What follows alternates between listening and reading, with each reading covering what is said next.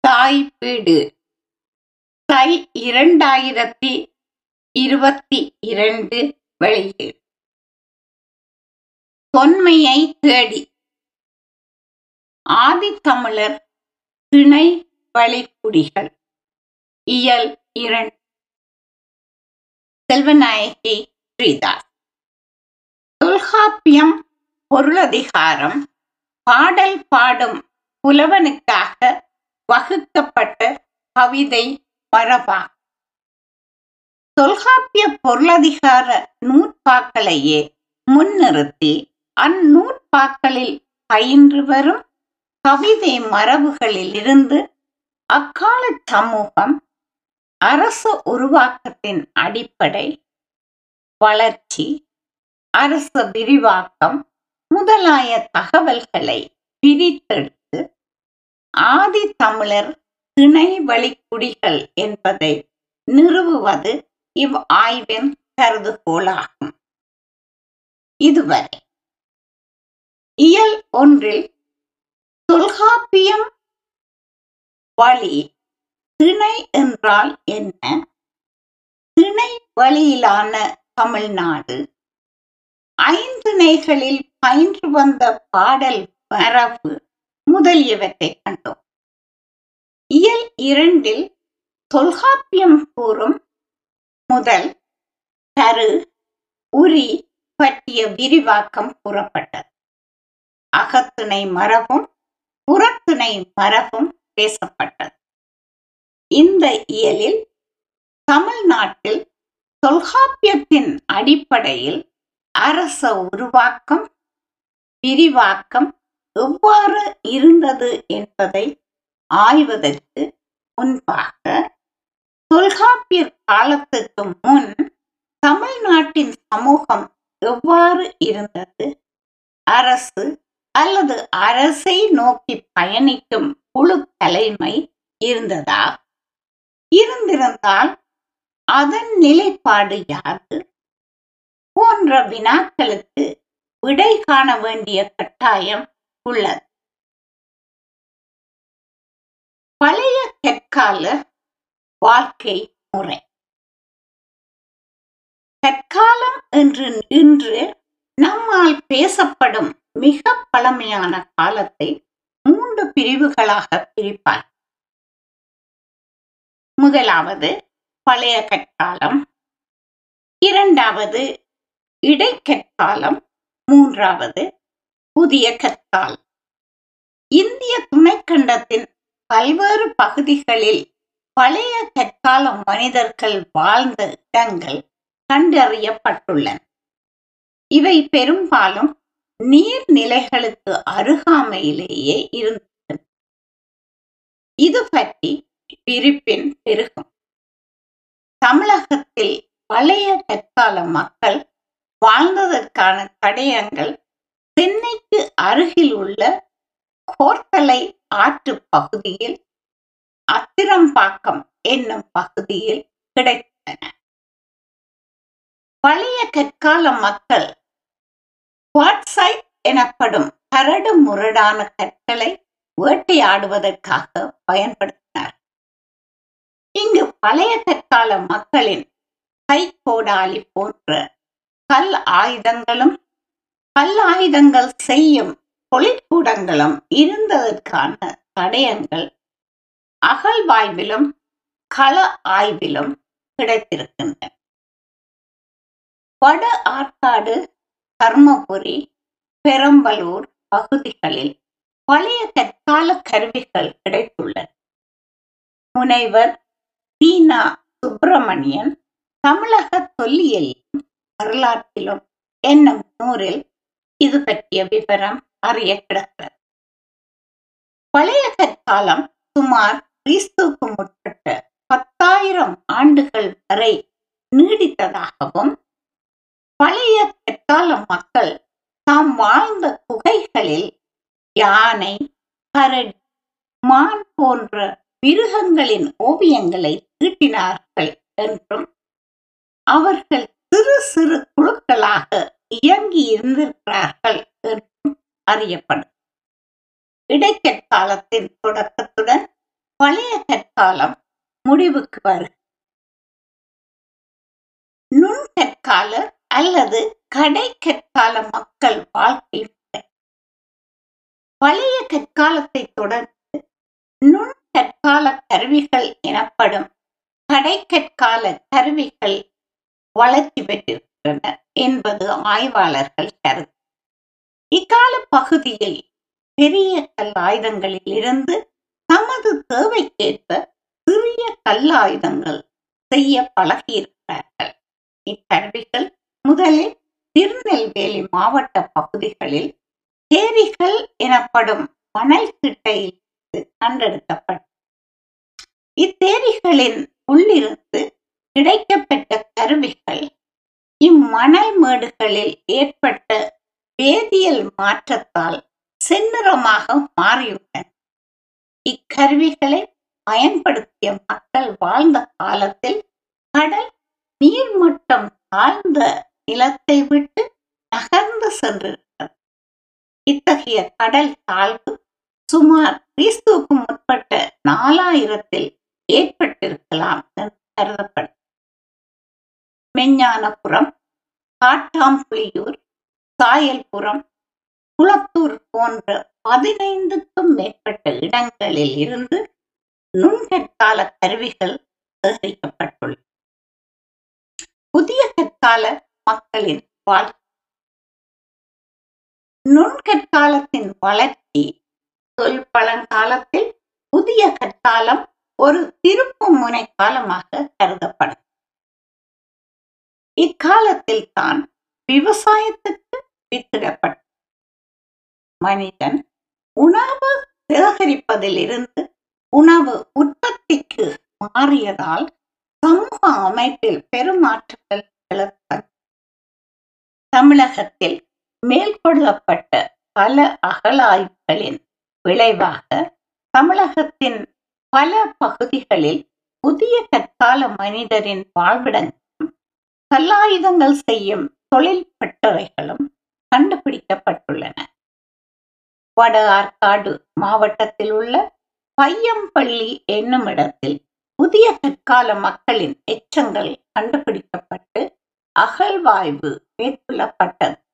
புதிய கற்கால மக்களின் பண்பாட்டில் இரு காலகட்டங்களை சார்ந்த பண்பாட்டு கூறுகள் காணப்படுகின்றன. முதலாவது சாம்பல் நிற மட்கலங்களும் மெருகூட்டப்பட்ட சாம்பல் நிற மட்கலங்களும் பயன்படுத்தப்பட்ட தானியங்களை அரைக்கவும் இடிக்கவும் பயன்படுத்தப்பட்ட கற்கருவிகள் கண்டெடுக்கப்பட்ட இவர்கள் புலி வீடுகளில் வாழ்ந்திருக்கிறார் இவற்றுள் சில குச்சி குழி வீடுகளாகும். இக்குச்சி வீடுகளின் மேற்பகுதியில் கூரைகள் இருந்திருக்க வாய்ப்பு உண்டு என்பது தெளிவாகும் இவ்வீடுகள் நிலத்தில் பல்வேறு அளவுகளிலும் வட்டம் நீண்ட வட்டம் ஆகிய அமைப்புகளிலும் இருந்தது இரண்டாவதாக பண்பாட்டு காலத்தில் மக்கள் சிவப்பு மட்கலங்களையும் சாம்பல் மட்கலங்களையும் பயன்படுத்தியுள்ளார் கல்லாயுதங்கள் இரு பக்கங்களிலும் பயன்படும் விதத்தில் உருவாக்கப்பட்டது. இக்கால மட்டலங்களில் பெரும்பாலானவை கையால் செய்யப்பட்ட சில சக்கரத்தால் செய்ய விளிம்பு தடித்தும் அடிப்பாகம் வட்டமாகவும் காணப்படுகிறது. மட்டலங்களின் கழுத்து பகுதிக்கு கீழ் அலங்கார வடிவம் காணப்படும். இரண்டாவதாக பண்பாட்டு காலத்தில் ஒளி வீடுகளில் இருந்து வளர்ச்சி அடைந்து கரைக்கு மேல் வீடுகளை உருவாக்கும் நிலை உருவாகும். இந்த குடிசைகள் புலிகளின் மேற்பகுதியில் அமைக்கப்பட்ட வீடுகளின் தரையின் மேல் கற்களை கொண்டு ஆவி அதன் மேல் களிமண் மற்றும் சாம்பல் போன்றவைகளை கொண்டு மெழுகி இருக்கிறார்கள் கால்நடைகளான பசு ஆடு மான் பன்றி காட்டுப்பூனை போன்றவற்றை வளர்ப்பு விலங்குகளாகவும் உணவாகவும் பயன்படுத்தி வந்திருக்கிறார்கள்.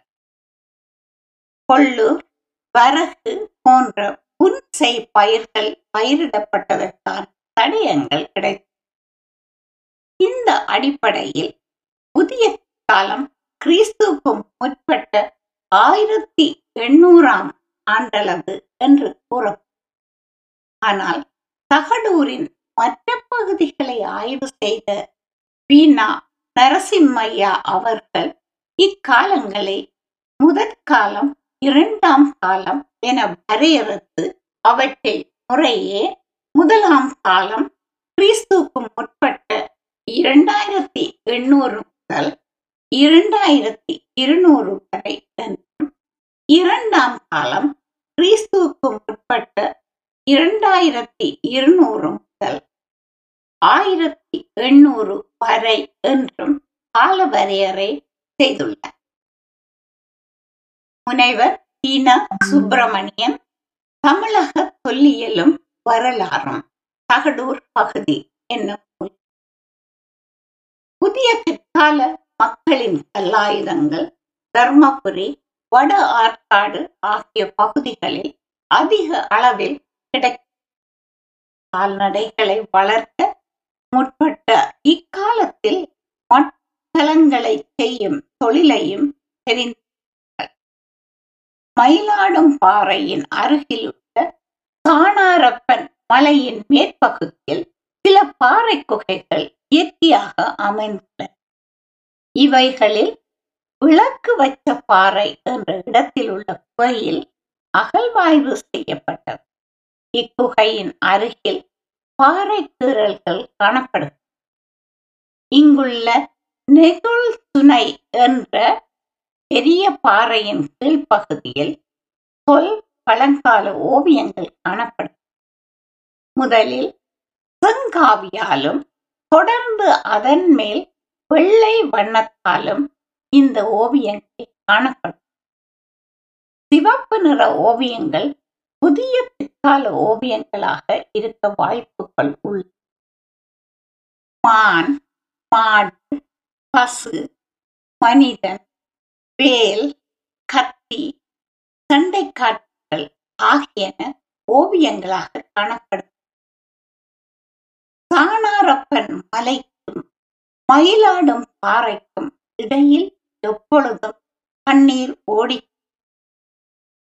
காலப்பள்ளம் என்ற சிற்றோடை ஒன்றும் இச்சிற்றோடையை மையமாக கொண்டு இங்கு குடியமைப்புகள் அமைந்துள்ளன என்று தெளிவாக தெரியும் இவ் ஓவியங்கள் பற்றி இவற்றை ஆய்வு செய்த அரசு அருங்காட்சியக காப்பாட்சியாளர் கோவிந்தராஜ் கூறியதாவது செங்காவி ஓவியங்கள் சுமார் நாலாயிரம் ஆண்டுகளுக்கும் வெண்சாந்து ஓவியங்கள் சுமார் இரண்டாயிரம் ஆண்டுகளுக்கும் பழமையானவை ஆகும் வீட்டினுள் மனிதன் நிற்பது போல் அவ்வீட்டின் முன்னால் குதிரை ஒட்டகம் போன்ற விலங்குகள் இருப்பதும் போன்றும் மூன்று ஓவியங்கள் உள்ளன. ஆண் பெண் உறவு காட்டும் ஓவியம் வரைந்துள்ள ஆறு பேர் குழுவாக சண்டையிடுவது போல் காட்டப்பட்ட சில வேட்டை காட்சிகளும் போர்க்காட்சிகளும் இடம்பெற்ற இதில் ஒரு மனித உருவம் ஒரு விலங்கின் உருவமும் மயில் திரும்பி பார்ப்பது போன்ற அலைப்பகுதி காணப்படும். மனிதர் விலங்குகளோடு இங்கு பல குறியீடுகளும் காணப்படும். இவ்வோவியங்கள் அனைத்தும் சிறிய அளவில் கோட்டு உருவமாக வரையப்பட்டுள்ளது பெரும்பாலான புதிய கற்கால மக்களின் வாழ்விடங்கள் மலையடி உள்ள உயரமான இடங்களில் புதிய கற்கால மக்களை தொடர்ந்து பெரும் பெருங்கற்கால மக்களும் அவர்களை தொடர்ந்து வரலாற்று காலத்தின் முற்கால மக்களும் வாழ்ந்ததற்கான தடயங்கள் இங்கு செய்யப்பட்ட அகழ்வாய்வில் இருந்தும் மேற்பரப்பாய்வில் இருந்தும் கிடைக்கும். பல இடங்களில் புதிய தற்கால கல்லாயுதங்களுடன் நுண்கற்கால கருவிகள் கண்டெடுக்கப்பட்டன. இதற்கு உதாரணமாக மயிலாடும் பாறை தொகரப்பள்ளி முள்ளிக்காடு கைலமல் போன்ற பெரும்பாலான இடங்கள் இரண்டு அல்லது மூன்று மலைகளுக்கு இடைப்பட்ட பள்ளத்தாக்கில் இக்கால மக்களின் குடியமைப்புகள் அமைந்துள்ளன என்று குறிப்பிடத்தக்கது. ஆற்றங்கரைகளிலும் சமவெளி பகுதிகளிலும் புதிய கற்கால மக்களின் வாழ்விடங்கள் காணப்படவில்லை. தகடூர் பகுதியில் கோடரிகள் வாழ்ச்சி புலி ஆப்புக்கள் கிளிப்பான்கள் கல் கத்திகள் கல் துடுப்பு போன்ற கற்கருவிகள் அம்மிக்குளர் திரிகையினுடைய வகைகளை தான் கல்லாயுதங்கள் கண்டுபிடிக்கப்பட்டுள்ளன. நான்காவதாக பெருங்கற்படை காலம். அரசு உருவாக்கம். புதிய கற்கால வாழ்க்கை முறையின் ஒரு படி வளர்ச்சிக்கு பெருங்கற்படை காலம். பெருங்கற்படை காலம் தமிழகத்தில் கிறிஸ்துக்கு முற்பட்ட ஆயிரமாவது ஆண்டு கிறிஸ்துக்கு பிற்பட்ட முதலாம் நூற்றாண்டு வரை ஒன்று நிலவி. ஆதியில் இறந்தவர்களை உதைக்கும் வழக்கமும் நடுகள் நாட்டி வழிபடும் பிற்காலத்து திராவிட கலாச்சாரத்தை வளர்ப்பதில் பெரும் பங்கு கொண்டு இறந்தவர்கள் ஞாபகமாக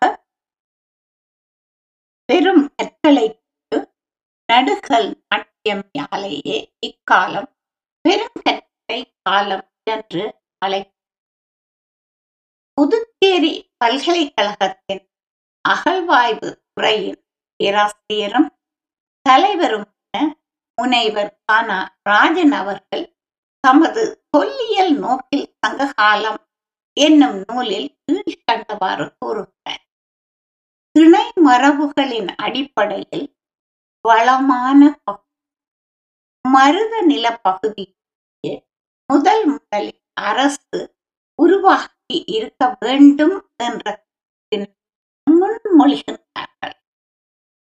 இது உழவு தொழிலை பெரிதும் நம்பி அதன் மூலம் ஏற்பட்ட உபரி உற்பத்தி பெருக்கத்தை மனத்தில் கொண்டு இந்நிலைப்பாட்டை இவ் ஆய்வாளர்கள் எடுத்திருக்க வேண்டும். வளமான பகுதிகளிலேயே அரசு உருவாகி இருக்க முடியும் என்ற கருதுகோளின் அடிப்படையில் எழுந்த ஒரு முடிவு இது என. ஆனால் அண்மைக்கால ஆய்வுகள் இம்முடிவுகளை முழுமையாக ஏற்றுக்கொள்ளத்தக்க வகையில் அமைய எடுத்துக்காட்டாக முல்லையும் பாலையும் தாங்கி நிற்கின்ற கொங்கு நாட்டு பகுதி சேர அரச உருவாக்கத்திற்கு பெரும் பங்கு புரிந்துள்ளது. இம்முல்லை நிலத்தில் வாழ்ந்த மக்கள் இங்கு கிடைக்கின்ற இரும்பு கனிமத்தையும் மணிக்கற்களையும் பயன்படுத்தி தமது தொழில்நுட்பத்தால் மிகச் சிறந்த எஃகு கருவிகளையும் மணிகளையும் உருவாக்கி மேலை நாடுகளுக்கு குறிப்பாக ரோம நாட்டுக்கு ஏற்றுமதி செய்துள்ளார்கள் வெளிநாட்டு வணிகத்தின் மூலம் பெற்ற வருவாய் அவர்களது வாழ்க்கை மேம்பாட்டுக்கும் சமூக கட்டமைப்பிற்கும் அரச உருவாக்க அடி இந்தியாவில் கிடைத்த ரோம நாணயங்களை கணக்கில் எடுத்தால் கொங்கு பகுதியிலேயே அதிகமான நாணயங்கள் கிடைக்கும். இத்தகைய நாணயங்கள் வளமான மருத நில கிடைக்கவில்லை குறிப்பிடத்தக்க எனவே நீர்வளம் மிக்க வளமான பகுதியில் மட்டுமே அரசு உருவாக்கம் முதல் முதலில் ஏற்பட்டிருக்க வேண்டும் என்ற கருத்தை மீண்டும் ஆய்வுக்கு உட்படுத்த வேண்டி உள்ளது என்று பேராசிரியர் இராஜனின் கருத்து. இக்கருத்துப்படி அரச உருவாக்கம் மருத நிலத்தில் ஏற்பட்டிருக்க வேண்டும் என் கருத்து மீளாய்வுக்கு உரியது. இதன் அடிப்படையில் சங்ககால உருவாக்கம் பற்றிய சில கருத்து.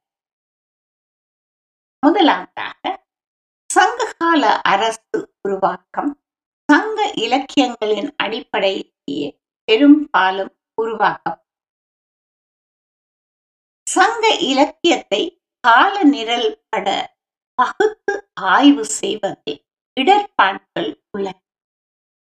பாடல்கள் உருவான காலம் பாடல்கள் தொகுக்கப்பட்ட காலம் அவை தொகுக்கப்பட்ட முறை தொகுக்கப்பட்ட கால பின்னணி முதலிய காரணங்களால் இவ்விலக்கியம் அக்காலத்தில் வாழ்ந்த தமிழர் சமுதாயத்தை முழுமையாக பிரதிபலிக்கவில்லை. எடுத்துக்காட்டாக கடந்த பத்து ஆண்டுகளில் எண்ணற்ற கிரேக்க ரோம நாணயங்களும் பாண்டிய சேர மன்னர்கள் வெளியிட்ட நாணயங்களும் முத்திரை நாணயங்களும் தமிழகத்தில் கிடைத்துள்ளன. ஆனால் இவை பற்றிய குறிப்புகள் சங்க இலக்கியங்கள் கிடைக்கும் மூன்றாவதாக தமிழகத்தில் விளங்கிய தமிழ் பிராமி வடிவத்தை பற்றியும் அவை பாறை குகைகளில் நாணயங்களில் பானை ஓடுகளில் மோதிரங்கள் எழுதப்பட்ட தன்மை பற்றியும் பெரிதும் இலக்கியங்களில் பேசப்படவில்லை.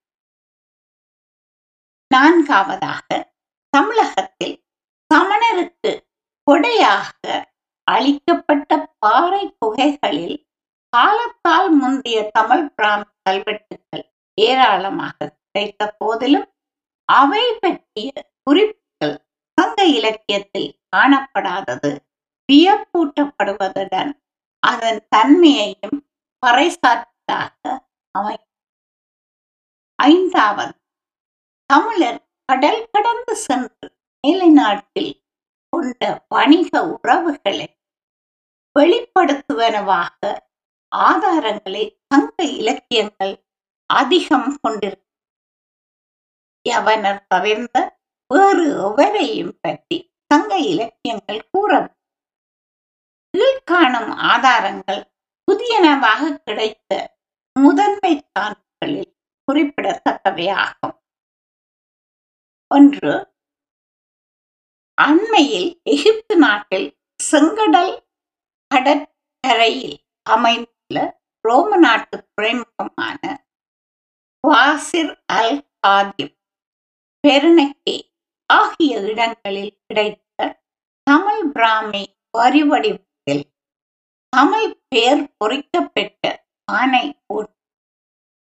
இரண்டாவதாக தாய்லாந்து நாட்டில் கிளங்தோம் என்ற இடத்தில் கிடைத்த கிடைத்த மூன்றாவதாக மத்தித்தரை கடற்கரை பகுதியில் மயில் நதி முகத்துவாரத்தில் அமைந்துள்ள அலெக்சாண்ட்ரியா துறைமுகத்தில் வாழ்ந்த ஒரு வணிகனுக்கும் மேலை கடற்கரையில் அமைந்துள்ள சேர நாட்டு துறைமுகமான முசுரியில் வாழ்ந்த ஒரு வணிகனுக்கும் இடையே நடைபெற்ற வணிக சங்க இலக்கியங்கள் சமகாலத்தைய தமிழ் சமூகம் பற்றிய ஏராளமான தரவுகளை அளித்துள்ள போதிலும் ஒரு கால சமூகத்தின் பன்முகத்தை முழுமையாக வெளிக்காட்ட அல்லது தாங்க அதற்கான காரணமாக அந்த இலக்கியத்தை தொகுத்தவர்கள் அவர்கள் வாழ்ந்த கால சமூகத்தின் பிரதிபலிப்பாக அச்சமூகத்துக்கு தேவை என கருதியவற்றை தொகுத்து பிறவற்றை ஒதுக்கி இருக்கக்கூடும் என்று கூறலாம். இக்குறைபாட்டினை இலக்கியவியலாளர் மொழியியலாளர் நாணய இயலாளர் கல்வெட்டியலாளர் அறிவியலால் போன்ற பல்வேறு துறை அறிஞர்கள் ஒருங்கிணைப்பு செய்வதன் மூலமே சரி செய்ய இயலும் என்கிறார் பெருங்கற்படை காலமும் தொல்காப்பியம். சங்க காலம் வீரயுகத்தின் பிற்காலம் என்பது அறிஞர்கள் காதலையும் வீரத்தையும் போற்றி வளர்த்த காலம் சங்ககால அரசியல் வரலாறு ஓரளவுக்கு பேசக்கூடியதாக ஆனால் சங்ககால அரசியல் வளர்ச்சிக்கு வித்திட்டவர்கள் பற்றிய அறிவு மிக குறைவாகவே இருக்கும் சங்க காலத்தையும் தொல்காப்பியர் காலத்தையும் ஒன்றாக்கி ஆராயும் முறையே பெருமளவுக்கு நிலவி வருகிறது ஆனால் தொல்காப்பியர் கால அரசியல் தனியாக ஆராயப்பட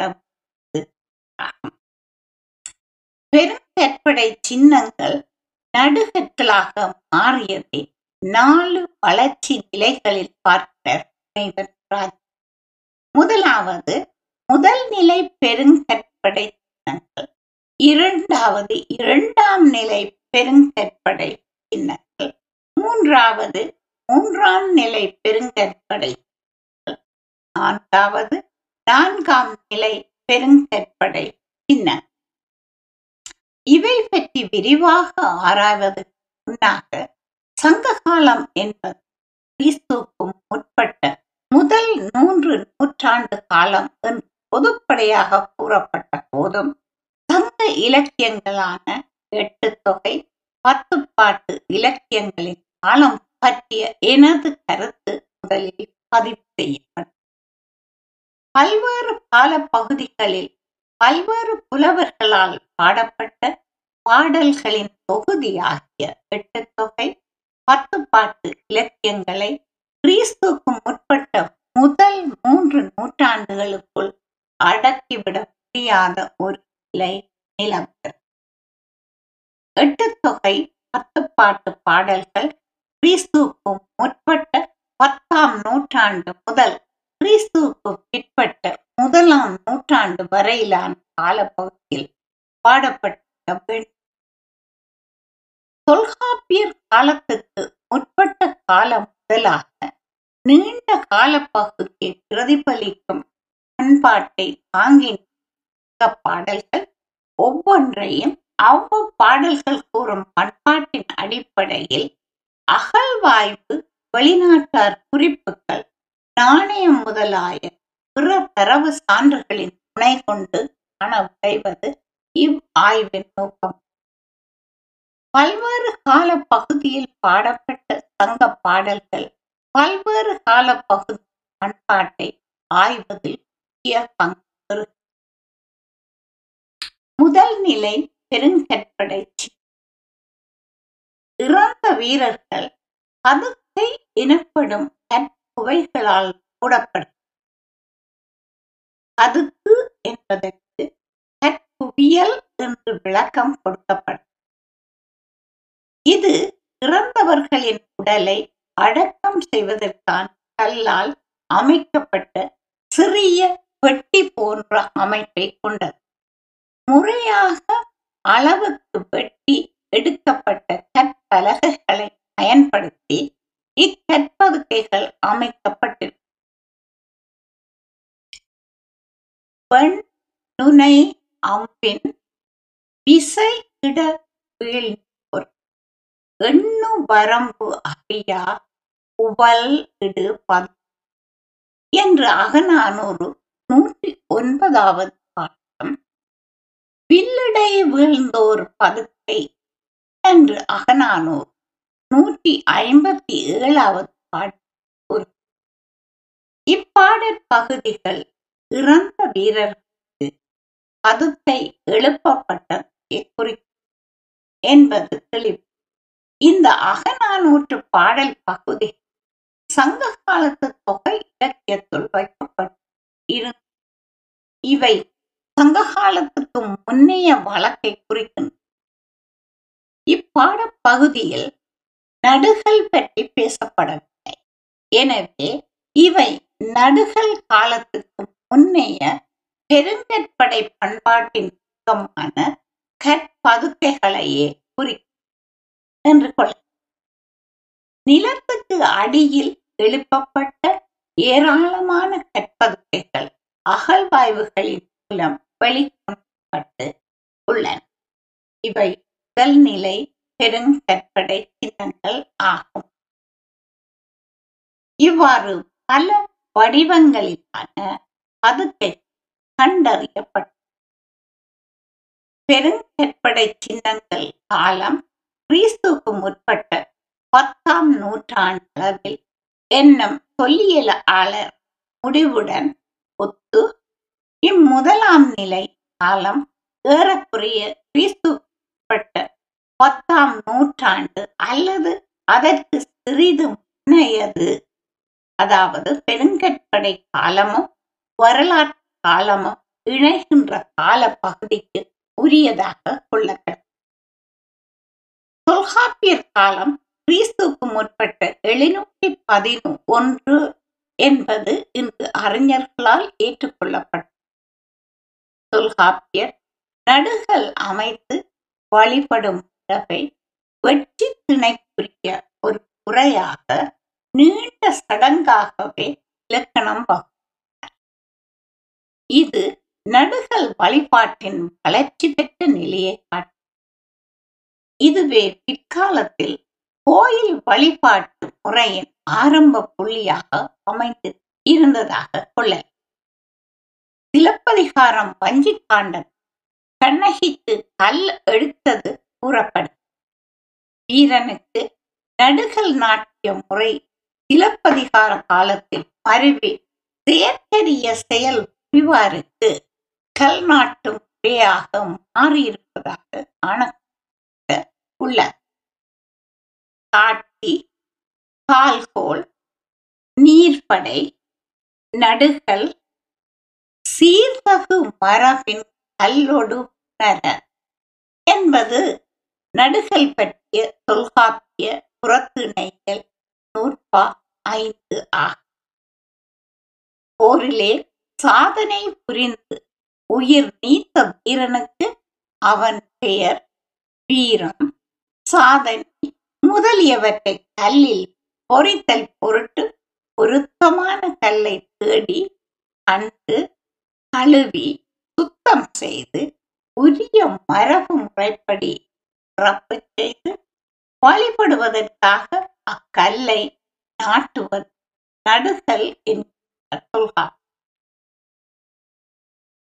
இரண்டாம் நிலை பெருங்கற்படை சின்னம் இரண்டாம் நிலையில் கற்பதுக்கைகளை சுற்றி நெடுங்கற்கள் நடப்பட்ட முதன்மாம் நிலை பெருங்கற்படை சின்னங்கள் அம்பால் இறந்தவர்களுக்கு.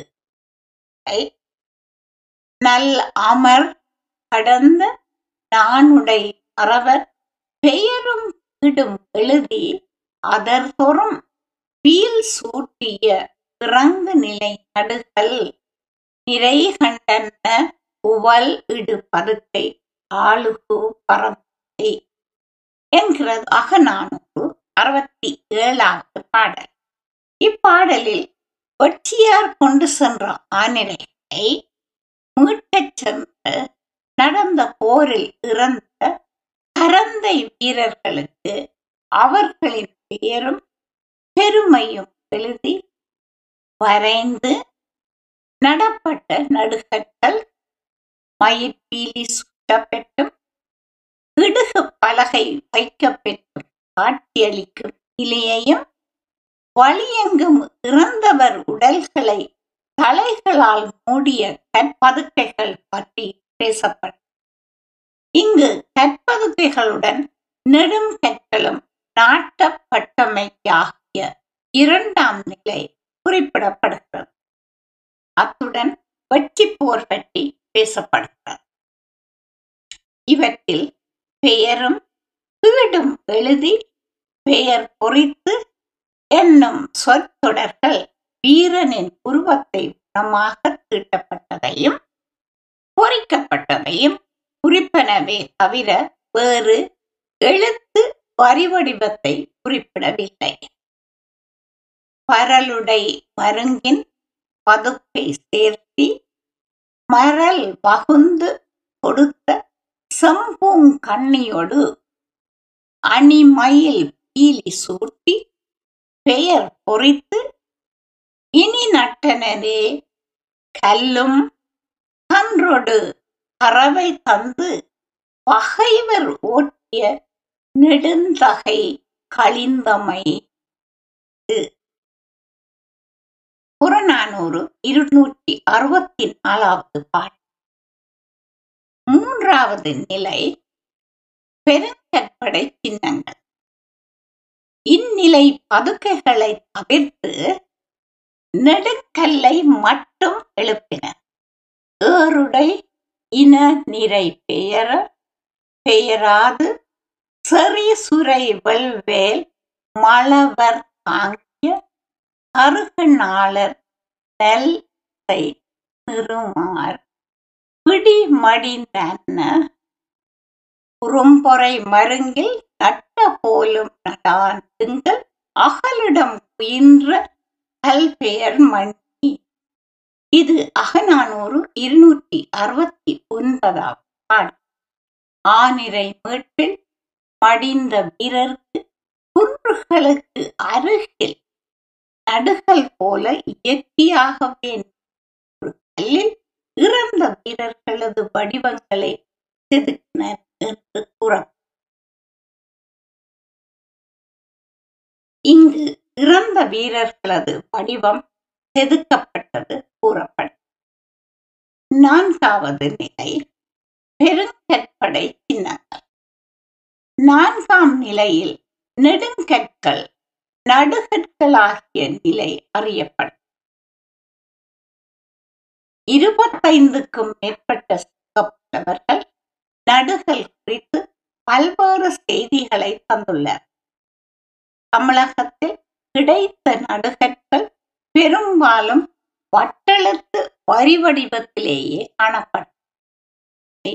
சங்க காலத்தை சார்ந்த நடுகற்களாக இருக்க வாய்ப்பே காரணம் சங்ககால ஊர்களான கொட்டை மாங்குடி உறையூர் அரிக்கமேடு கரூர் கொடுமணல் அழகன்குளம் போன்ற இடங்களில் மேற்கொள்ளப்பட்ட அகலாய்வுகள் கிடைத்த மான்மோடுகளில் சமணர் துறவிகளுக்கு அளிக்கப்பட்ட குகைகளில் காணப்படுகின்ற பாண்டியம் என்ன? நெடுஞ்செழிய சேர மன்னன் செல்வக்கடுங்கோ வாலியாக அதியமான் ஆகியோர் கல்வெட்டுகளிலும் பாண்டியன் பெருவழுதி சேர மன்னர்கள் மாக்கோதை கொல்லிப்புரை வெளியிட்ட காசுகளிலும் தமிழ் பிராமி எழு வடிவங்களே காணப்படும். எனவே சங்க காலத்தில் தமிழகத்தில் புழக்கத்தில் இருந்த வரி வடிவம் தமிழ் பிராமி தான் என்பது எவ்வித ஐயப்பாடு கிடையாது. கிறிஸ்துவுக்கு பிற்பட்ட ஆறாம் நூற்றாண்டில் வட்டெழுத்து முழுமையான வடிவம் பெற்ற எனவே வட்டெழுத்து பொறிக்கப்பட்ட நடுகற்றை கிறிஸ்துவுக்கு பிற்பட்ட ஐந்தாம் ஆறாம் நூற்றாண்டில் முன்பே எடுத்து செல்ல இயலும். மேலும் இதுவரை வட்டெழுத்து பொறிக்கப்பட்ட நடுகர்கள் எவற்றிலும் சங்க மன்னர்கள் பற்றிய குறிப்பு எதுவும் கிடைக்கும் சங்க கால ஊர்களில் கிடைத்த தமிழ் பிராமி எழுத்து பொறிக்கப்பட்ட பானை ஓடுகளில் காணப்படும் பெயர்களும் கல்வெட்டுக்கள் காசுகளில் கிடைக்கின்ற ஆட்பெயர்களும் சங்க இலக்கியத்தில் காணப்படுகின்ற பெயர்களாக இருக்கும் பொழுது வட்ட நடுகற்களில் காணப்படும் பெயர்கள் பிற்காலத்தை சார்ந்தவையாக பெருங்கற்படை சின்னங்கள் தொல்காப்பியம் அகழ்வாய்வு பற்றிய உள்ள தொடர் மிகவும் சுவையானதாக ஆய்வாக அடுத்த இதழில் முதுமக்கள் தாலி பற்றி விரிவாக ஆராயப்படும். தொடர்